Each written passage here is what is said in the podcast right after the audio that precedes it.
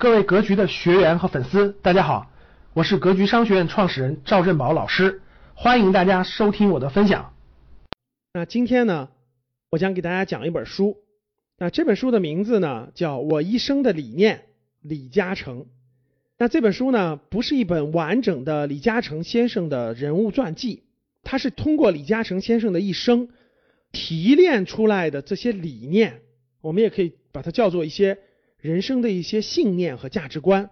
那这本书呢？据说啊，是李嘉诚先生身边的一位管家跟随了李嘉诚很多年呢写出来的。那这本书的最大的特点呢，就是它跳出了这种按时间轴写人物传记的这种方式，而是呢提炼出来了李嘉诚先生一生的一些理念，按理念的方式给大家呈现出来，并且呢穿插了很多李嘉诚先生一生当中的故事。我觉得读起来会比较通俗易懂，让大家好理解。我自己呢是在十八岁的时候，有小伙伴送给我一本李嘉诚先生的传记，我当时就看过。所以回想一下，那是二十多年前的事情了啊。当时的李嘉诚先生传，那只写到了一九九几年，当时李嘉诚先生已经是华人首富了。没想到二十年之后，他还是前三名啊。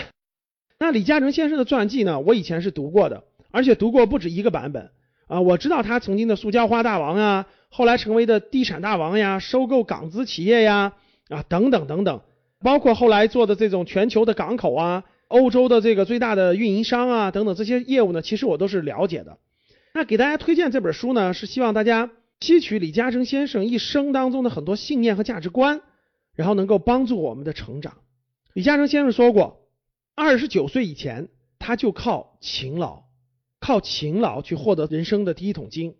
那二十九岁到三十九岁呢？百分之九十靠勤劳，百分之十呢靠运气。等到了更大的年龄，到了五四五十岁、五六十岁的时候呢，那百分之六十靠勤劳，百分之四十就要靠运气了。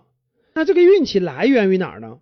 其实这个运气就是他的为人处事、他的信念、价值观、他的理念，而给他带来了这些好运气的。所以商业上的成功。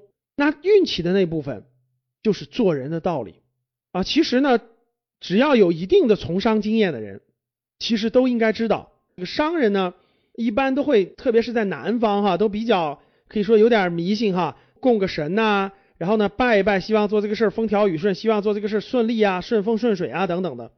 那为什么是这样呢？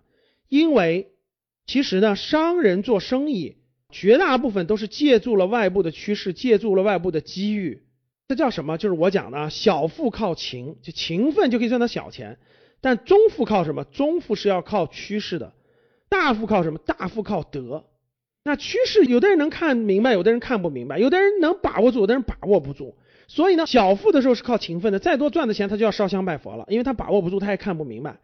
那真正要做到大富的时候，那就得看什么了？那就看德了。德是什么？德就是我们今天要讲的信念价值观，就是我们今天要讲的做人的道理。那李嘉诚先生的一生呢？这位作者呢总结了很多他的理念，总共写了十一条。我觉得提炼最重要的，我重点的给大家讲四到五个。那第一个呢，也是最重要的，就是处事的理念。我们可以把它叫做为人处事的理念，或者叫为人处事的信念和价值观。那什么是信念呢？信念就是我们坚信什么，就是我们坚信什么。比如说啊，有的人就坚信，我只要刻苦努力，我就一定会。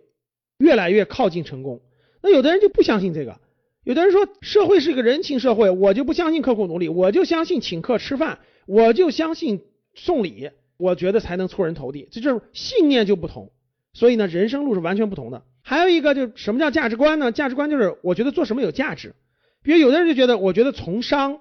然后呢，赚钱的同时能够帮助别人，我觉得这个是有价值的。有的人就不这么认为的，有的人觉得就是他认为有价值，就是我只要能赚到钱就是有价值的，所以他会去做很多，比如说开赌场啊，什么违法的事情。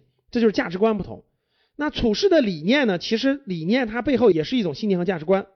第一条就是李嘉诚先生处事的理念是什么呢？我们其实都多少都接触都看到，我觉得总结两个词，一个就是厚道，一个就是诚实。这个有点像我们格局讲的信念守则十条当中的第一条啊，先做人再做事。那先做人再做事，什么叫做人呢？做人就是要诚实厚道。李嘉诚先生把这个做到了极致，诚实厚道。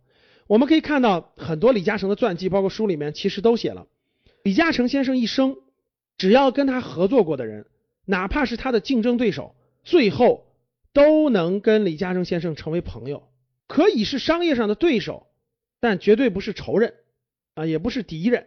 商业上可以是对手，最后呢又能成为朋友。大家想想这个是什么？然后呢，李先生的这个一生的很多故事呢，讲了很多厚道的案例，做事非常厚道。啊，宁可自己吃亏，也要先让别人获得利益。这个在李嘉诚的传记当中，太多的地方这个涉及到了啊，就是一定要让合作伙伴赚到合理的利润，一定要让员工有合理的利润，呃，一定要让打交道的人能够有所收获，一定要让原来的老板不能吃亏。所以呢，在贯穿于李嘉诚先生整个的一生，真的是吃亏是福，先吃亏后成长。感谢大家的收听。